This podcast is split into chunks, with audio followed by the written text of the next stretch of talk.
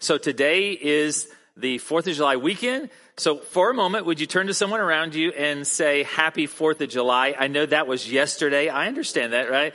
Yes, today's the 5th. No need to run. Yeah, yeah.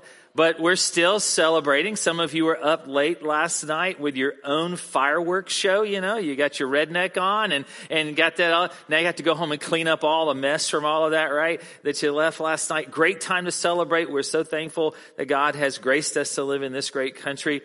And, and before we get started in our discussion this morning from the book of Matthew chapter 11, if you have your Bibles or devices, you can go ahead and go there. Matthew chapter 11, starting with verse 1.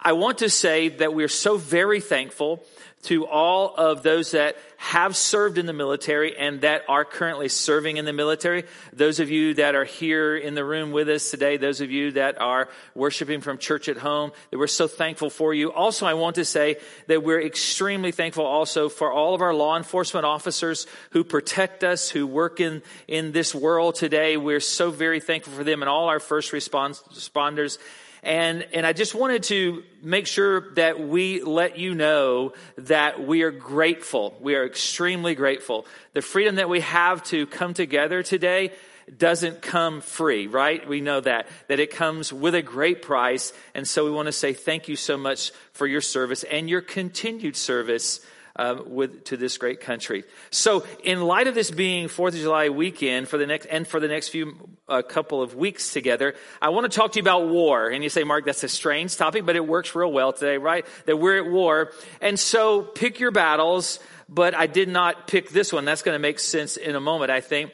But have you ever noticed that sometimes in this life, battles choose us? I don't know if you've ever noticed that or not, but battles choose us. My mom always taught me that I should uh, pick the battles that I'm I'm willing to fight. I should be selective. You know, there's things like choose the hills you're willing to die on, things like that that we know that we have heard growing up.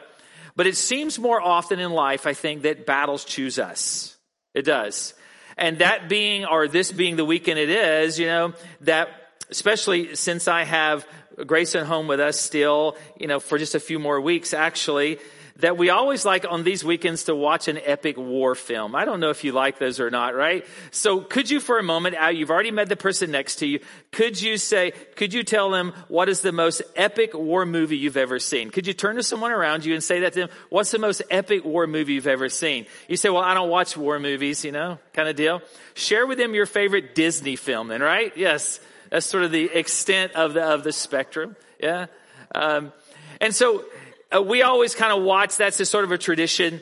In 2001, in 2001, the movie Pearl Harbor came out. And so we were so excited in 2001 about this movie because, you know, we uh, we like war movies at our house. All of us guys do, and Reba does not usually, right? So we we subject her to those things against her will. And, and so we, the movie came out Pearl Harbor. And so Chad, my oldest and I, that we were excited because we were going to go see this together, just the two of us, right? And so we all planned, we got it, you know, put together our plans. And so we went to see it. Unbeknownst to us, the, the, the um, Pearl Harbor movie in 2001 was what is called a romantic war drama. Now, isn't that weird term, right? Romantic war drama. I don't quite understand the term, but yet I did after I went to see it. So the two of us guys get together. It's a real manly moment kind of thing. You know, we're going to see a war movie together. We go during the week. That was the way it worked out in our plan, but we had no idea that wasn't really necessarily a war movie, but it was a love story with love scenes involved in, in the war movie. And, and so here are, we show up at the theater two dudes ready for a war movie, and we're the only two people in the entire theater. We're the only two people. There are no one else but the two of us, okay? So there's two dudes sitting there waiting for Pearl Harbor to come on. It comes on, and all of a sudden, here's all this romance, and here's all these love scenes, and it got really weird. It, it just got kind of weird. And so somewhere halfway through the movie, we decided, in case somebody else came in or whatever, that we moved away from each other, and we sat in different places in the theater. We did, because it was just a strange kind of feeling, us sitting there there during these romantic scenes of just the two of us watching that, you know? And it was kind of odd thing. Yes. And, and, and I thought today, as I stand in front of this great, this great flag, you know, and, and I realize that we are, and we're going to talk about this in a moment, that we are citizens of a, a greater kingdom, and that is the kingdom of God. And I do understand that. But what I realize as I stand in front of this great flag today, that that is, it has been secured over many, many battles. And it's humbling to stand before it. Just the ability to display it today has been paid for with the blood and the lives of many of God's creation. And what I realize about this flag too is that more than often, this uh, this flag that battles have chose it, that battles have come against it. And this great nation that you and I live in today has responded to tyranny all over the world. Battles seem to choose us at times, don't they? Yeah, they do. There's the war for our minds. I thought about that this week. There's the war for the peace that we desperately need in very uncertain times which we are living today. There is a war in our lives for some stability. I want stability, you know? I I leaned over to Reba this morning, and I'm very thankful that you are here. But you know, I'm extremely honest with you, and I'm just transparent. It's kind of the way I am, and and uh, I, I, just I just want I don't know I don't know how to say this. I, I just want church to be back like it was. Is it is, is that too is that wrong of me to say that? I, I just want that and, and I realize that things have changed in the world. I understand that. And, and I'm glad you're here. So we're having church and I'm not saying we're not, but I just kind of want things because I miss people and I miss faces and I miss conversations. I really do. I, I want some stability back in, into the world somewhat. You know, I want to know if I have to wear a mask or I don't. I, I don't know, right? You know, you, I, I, how many of you have rolled up to a place, you know, since this time and you kind of sit in your car and you watch to see how many people walk in and wearing masks or not wearing masks to determine whether you're going to wear one? Raise your hand. Anybody? See there? Yes, look at that. Eh, yeah, it's peer pressure, right? The mask is on, boom, it's on. I'm in with it, you know? Everybody else is kind of loose and fancy free. I'm, it's off. So kind kind of deal. I, you know, I'm, I'm really wanting that in my life. Are we going to have football in the fall or not? You know, that's a huge thing, right? That's a big decision. Absolutely. You know, and what I realized too, that outside dining in the middle of July in South Carolina is just not compatible. It's not. Who wants to sit out there and eat while you're sweating like mowing your grass at home? I mean, I, I don't want that. Yes. so I realize that sometimes battle choose, battles choose us. So what are you talking about? Where there's a couple of things like these are the kinds of conflicts that you and I face in our life. There's a normal conflicts of our life. There is that I don't know if you've ever experienced this, but when you get ready to read your Bible, you know, you get ready to do your devotional, have you ever noticed that you're never sleepy until you open the Bible? I don't know if you've noticed that or not, right? Yes, it's like the Bible has some melatonin effect on your life. It, it really is. You say, Mark, I've been trying to do this study through the book of Leviticus and I'm just struggling to stay awake. Well, maybe the problem is Leviticus. I don't know, right? Yes, it, it possibly could be. It's a great book. It really is. It's like, but when you open the Bible, that your power cable to your life becomes detached. Yes. Uh, last week, Reba's driving home, driving through our neighborhood, just like everybody else drives down the same street, you know. And she pulls up in the uh, driveway and she says, the little, the, the, screen on the front of the car says one of our tires is losing air. And, and so there had been somebody putting a roof on up the street. Well, everybody else is driven by that house. Reba's the one that drives by the house and picks up a nail in our tire. So we see this big nail, nice fresh nail right off our neighbor's roof, you know, right in our tire, pulls it into the drive, our garage. We have to go somewhere. We're going to use her car. So we decide, no, what we'll do, we'll go in my car. But hey, what we realize, my air conditioning is not working in my car and it's 95 degrees. So, you know, I'm a Christian. Life should be easier, right? Life should be easier. Yes. You set aside to pray at home, a time to pray, and you, you lay your phone down, you put your phone on vibrate because you never know. It might be an emergency. Your children need you. So your phone vibrates. Oh, you fight the urge. Do I get it? Do I don't? I've got to pray. This is my time I set aside for the Lord. You look at it. Oh, it's a Facebook notification, right? And it's so important for you to know and I to know what somebody had for dinner last night. It really is. That's really important in, in life. Yes. And what I realized too, it's the battle of distraction within our lives also. That what I understand is God, uh, that the enemy of our lives wins or has to win the battle in our mind before he wins the battle of our hearts. Yes. And then I realize, you know, there are those strategic conflicts of my life and your life. Yes, that I'm prepared to attend church, you know, whether on campus or, or those that are at church at home. So you get up in the morning, you get your coffee ready. Man, you get all the kids on the couch. You maybe you're watching in your pajamas, your best pajamas kind of thing, you know, for church. And you're, and you're watching there or you're coming to church on campus and, and you're ready to go. The car's all warmed up and, or cool down, I should say, right? Yes. And, and all of a sudden the phone rings. Hey, it's your boss from work.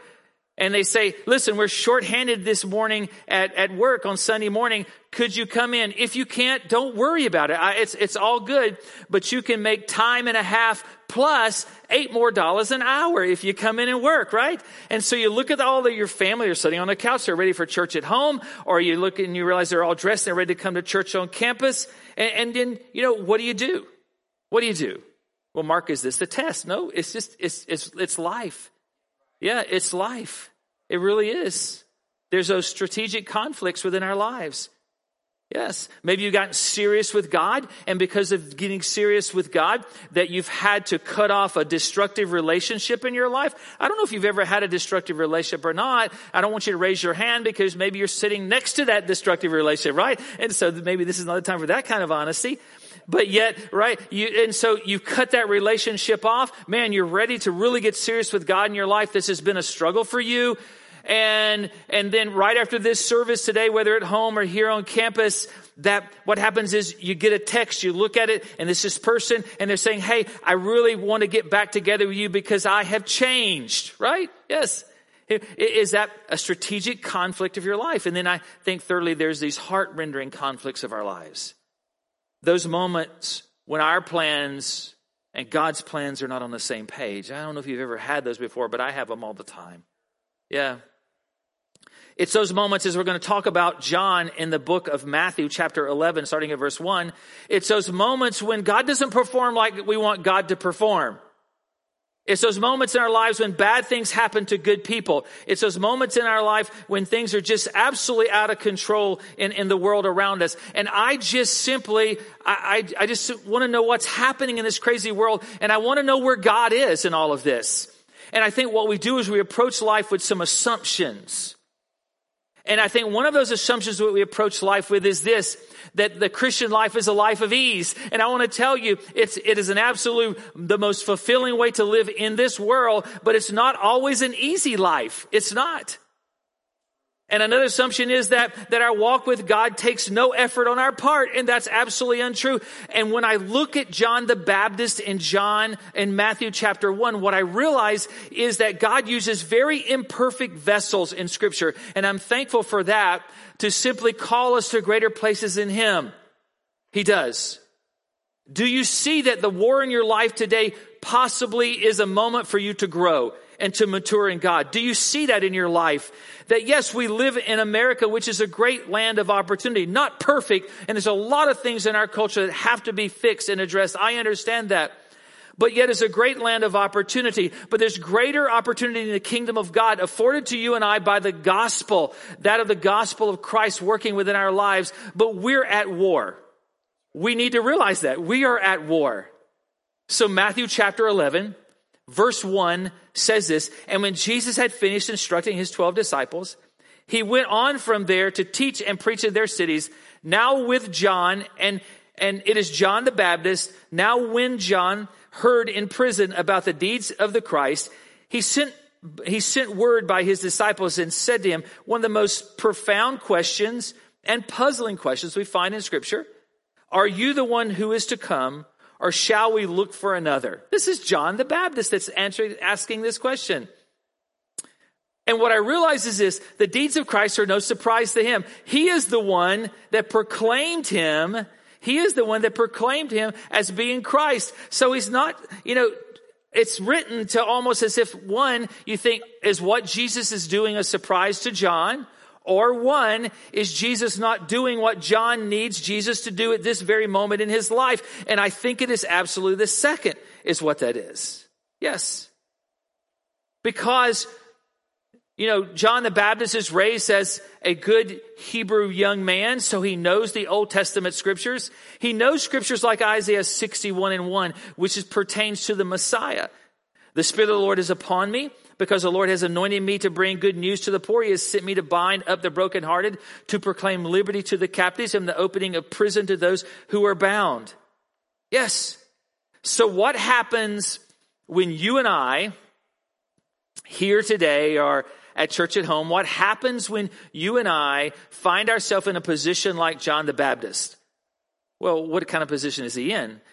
You know, it, he's sitting there saying, well, Lord, here I am in prison at the mercy of this bitter queen Jezebel, this twisted daughter of hers, this manipulative king. And, and Lord, this is not looking good. So I need a jailbreak about now, God. That's exactly what he's wanting. I need a jailbreak in my life about now. Lord, you know, you kind of, and I'm paraphrasing, you know, we're tight. God, you know, we're cousins. You know, you, you know that we're really tight, God. And, and, and I wonder, John knows all the things that Jesus is supposed to be doing, but he's wondering, do I need to look for another? And sometimes, can I tell you, we have the gospel before us. We have the gospel before us in, in the scriptures, but yet sometime in our lives, the gospel is not enough. And I'm not making that as a declarative statement because I know it's enough. But for sometimes what we read in there is just not enough for us. So, what about this struggle of expectation? What about this struggle of expectancy in your life? Hey, you know, when I came to Christ, I thought that things were going to get better or at least a little easier in my life. So, so what about that? You know, no more, no more red lights at traffic lights for me because they're all green now because I'm living under the favor of God, right? So they're all green. I may take a yellow light every once in a while, but you know, God, God is favoring me. I get the absolute best parking spot at Walmart and Target. No matter what time of day that I go, I get the very first one closest to the store. I do. Yes. And there's always a chicken sandwich available for me at Popeyes in the drive through. I, they never run out for me. Yes. I know for some of you, I just forsook the Christian chicken and I apologize for that, right? Yes. Yes, we could have a debate about chicken sandwiches. That's another time. There's no more obnoxious people in my life. They're all gone. But what about the words of Christ when he tells us in this world, there's going to be tribulation, but be of good cheer. What about, what about those words to you and I? Have we forgotten that we live in, and it's a theological term we use so much here, the already but the not yet? Have we forgotten that our redemption is paid for that with the life of Christ? Absolutely. But the completion of our redemption comes at the return of Christ when he makes all things uh, right and all things new and he rights all wrongs. Have we forgot that? We go about our lives every day living as if we have forgotten those things. John is living in a battle of expectation. Listen, let's just get this out. You know this. I know this. Let's just say it. You know, let's kind of expose the, the elephant in the room kind of deal that God does not always act the way we expect him to act. Does he? Right? Because he is God and he does whatever he wants. John has recognized his identity. But now he's discouraged and he's doubting. This is a battle of, that John is facing that seems greater than what he's able to endure but it's not something that's uncommon to you and I with other Bible characters. It's not. You, you, can read about other, you can read about Elijah. Elijah calls down fire at Mount Carmel to simply rid the nation of all of idols, all the idols, but when not all the idols are taken out of the nation, he asks God to take his life. When David is struggling as he's pursued by Saul, that David has this opportunity to kill Saul, to commit murder, to take Saul out of the picture and relieve all of this pressure in his life, but he does doesn't do that. Maybe you've been there before, you know? Maybe you, you thought, you know, I can take this into my own hands and I can just eliminate all this in my life. And I think that's exactly where John is. John is locked in prison. John knows this impending thing that he's going to lose his head, and that's not a pun or a joke either because he does, right? He's going to lose his head over this situation. And, and, he, and he looks at Jesus' life and what is Jesus doing right now. And of all the things that John said Jesus was going to do, he's doing, Jesus doing none of them. Because John says, in the Gospels, John says in the book of Matthew chapter 3 that Jesus is going to come and he's going to preach in the power of the Holy Spirit. Yes, he's doing that. I know. But then he's going to preach with fire. And he's going to take all the wicked and he's going to throw them in like a big bonfire of wicked people and he's going to get rid of all of those. What is Jesus out doing? Jesus is not out firing up the furnace. Jesus is about what?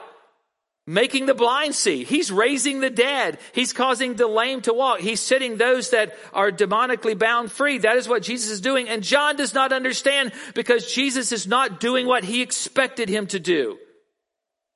We struggle with expectation life when it comes to God because I want God to do what I said that he was going to do for me.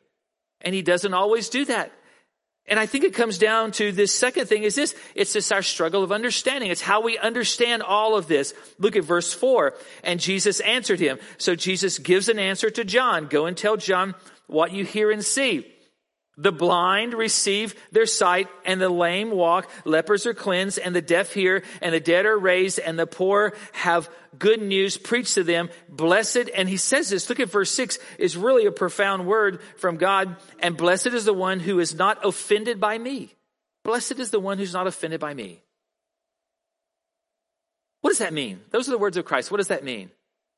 It means that our expectation sometimes of God our unfounded expectations of God can lead to great misunderstanding within our lives. That when I realize that when I look at Scripture, the Scripture answers almost all questions in my life. And I know that. John knows that. He knows the writings of Isaiah. He understands those things. But at that point in his life, that's just not enough for him. John 18 and 3 says, Jesus answered, My kingdom is not of this world. If my kingdom were of this world, my servants would have been fighting that I might not be delivered over to the Jews, and my kingdom is not from this world. Hey, go back to the book of Isaiah, which John would have heard growing up in the temple. Isaiah 61 and 1, for my thoughts are not your thoughts, neither your ways are my ways, declares the Lord. Because if I really understand all the ways of God, then I don't I almost become like him in, in, in, some ways? Yes. And listen, I don't want the job of God, even though I like to play the part of God sometimes. I don't, I don't like that. And what I realize is this. As I walk through this life and I have these expectations and I'm seeking for this understanding, it all comes back to this, I think in my life, that my citizenship is in heaven. That my citizenship is in heaven. This earth is my home, yes, but my citizenship is in heaven. It's just like being an American citizen, or I don't know what uh, country maybe you're a citizen of today. But just like being a citizen of the United States of America, that I can live anywhere else. I can live in another country. I can live in Italy, you know, and, and I could live there because I like Italian food. So I could live there and, and that would be great. But it never makes me an Italian as long as I retain my citizenship in, in America. And so it's the citizenship that really is the marker of our lives. And when I go through this world, what I have to realize is this, that I'm a citizen of heaven. That changes everything. That really does. That this is just my home. So, God, what is this all about then? I don't know if you've ever asked that kind of question to God, but God, what is this all about? That this is war. There's casualties and there's difficulties and there's hardship in this life. I mean, that's the truth of the matter. There's going to be times when I just kind of fold my arms and I say, you know, I just don't know. I don't know if you've said that recently or not. Yeah, I just don't know, right? You're standing in front of your television, shaking your head or whatever, and you're saying, I just don't know because I don't know. And this is John the Baptist who does have some understanding of who Christ is.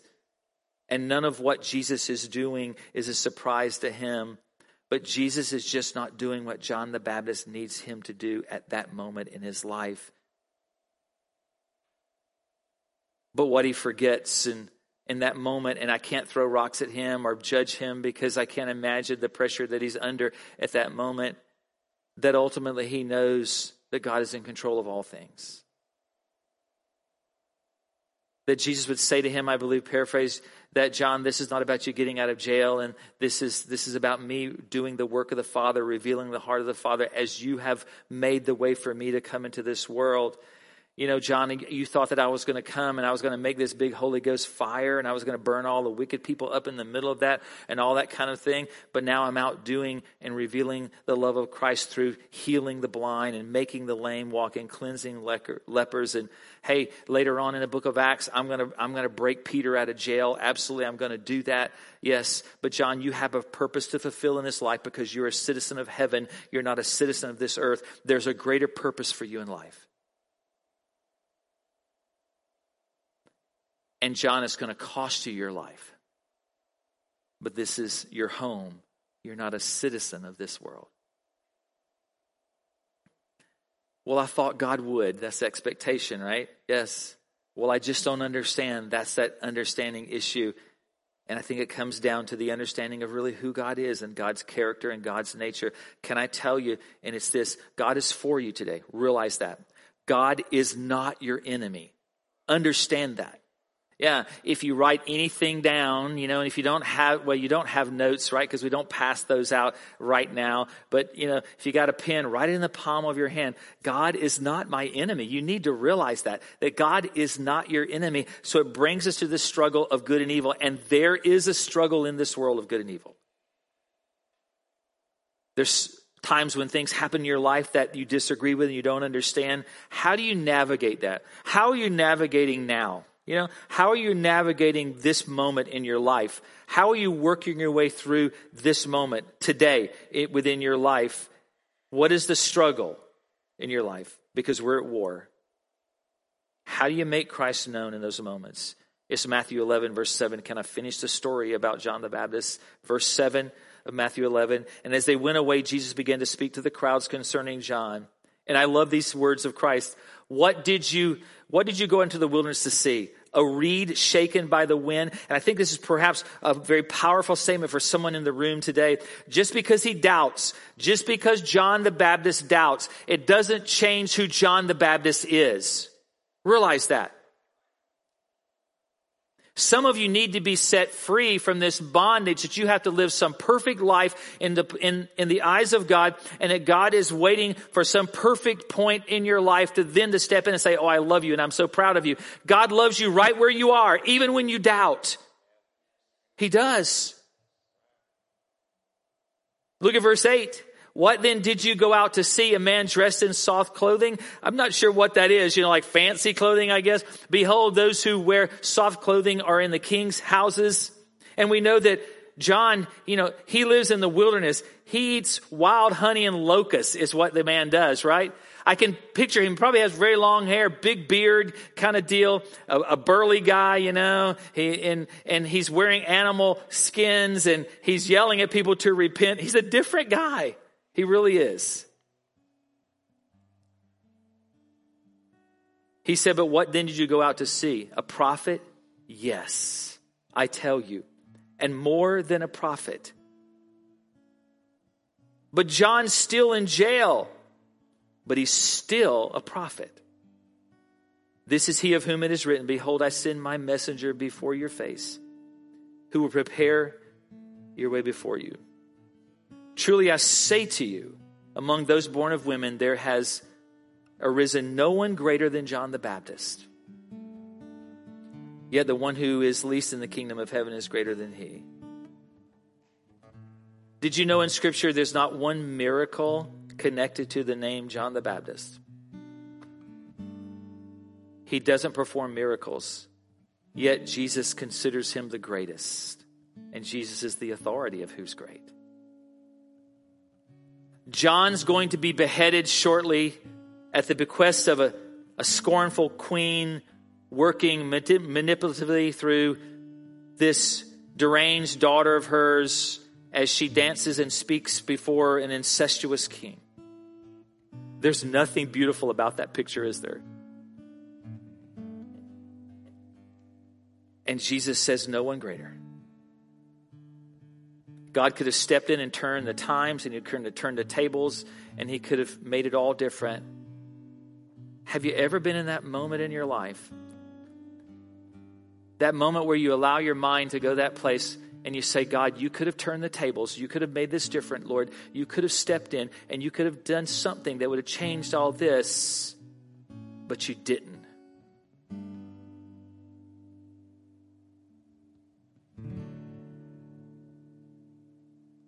God is not your enemy. He is for you and not against you.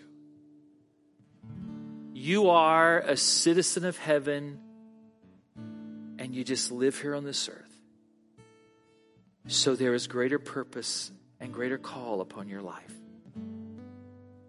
Verse 12 says, For the days of John the Baptist until now, the kingdom of heaven has suffered violence, and the violence take it by force.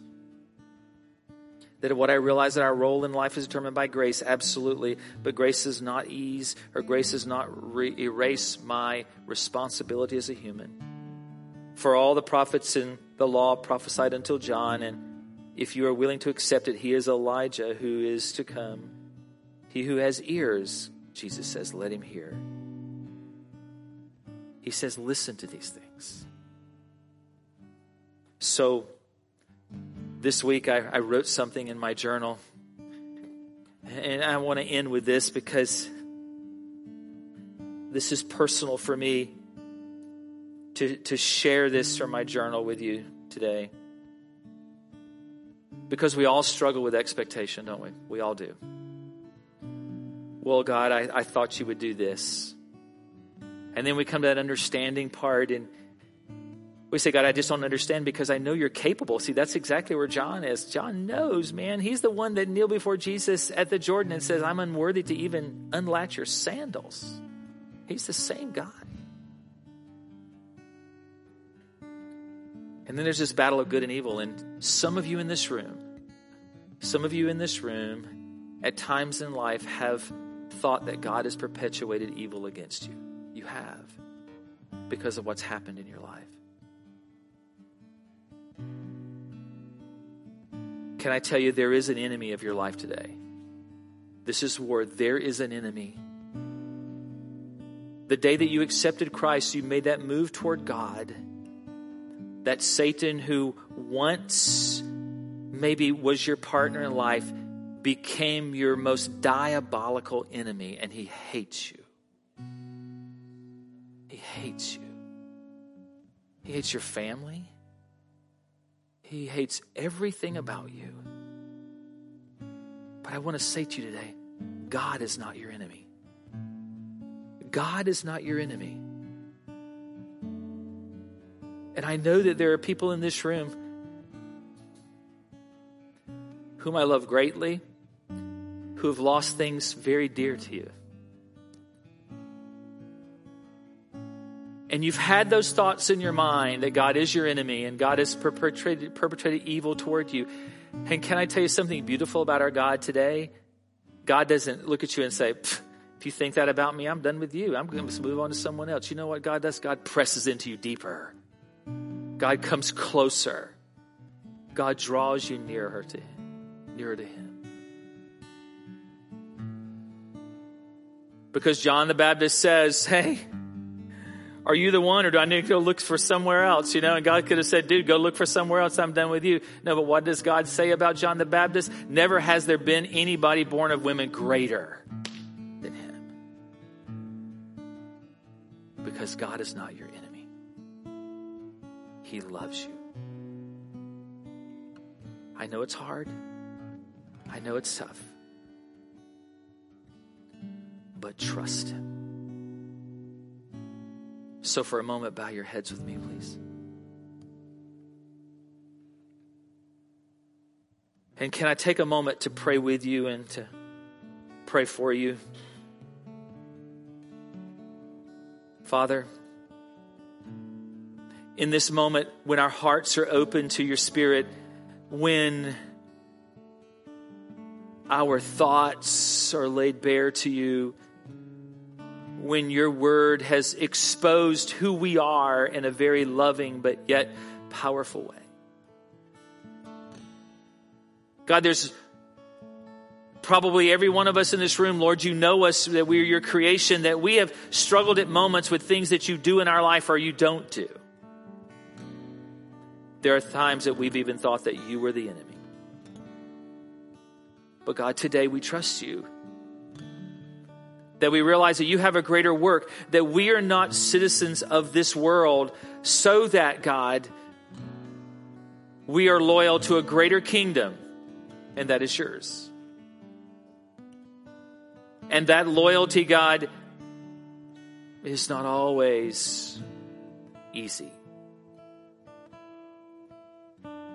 But yet, God, we are here to make you known to the world, even when we don't understand, even when our expectations seem to be crushed, even when we think that, God, sometimes you have perpetrated evil toward us.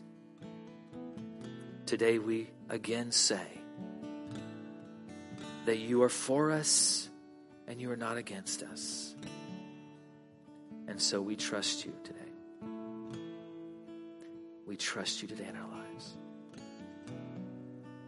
So, Lord, as the kingdom has been taken by violence, we take the kingdom by violence, Lord, and that as we press in, we press in past, past all the untruths, and we press into the truth today that you are for us in this life. And we give you thanks. In your amazing name we pray.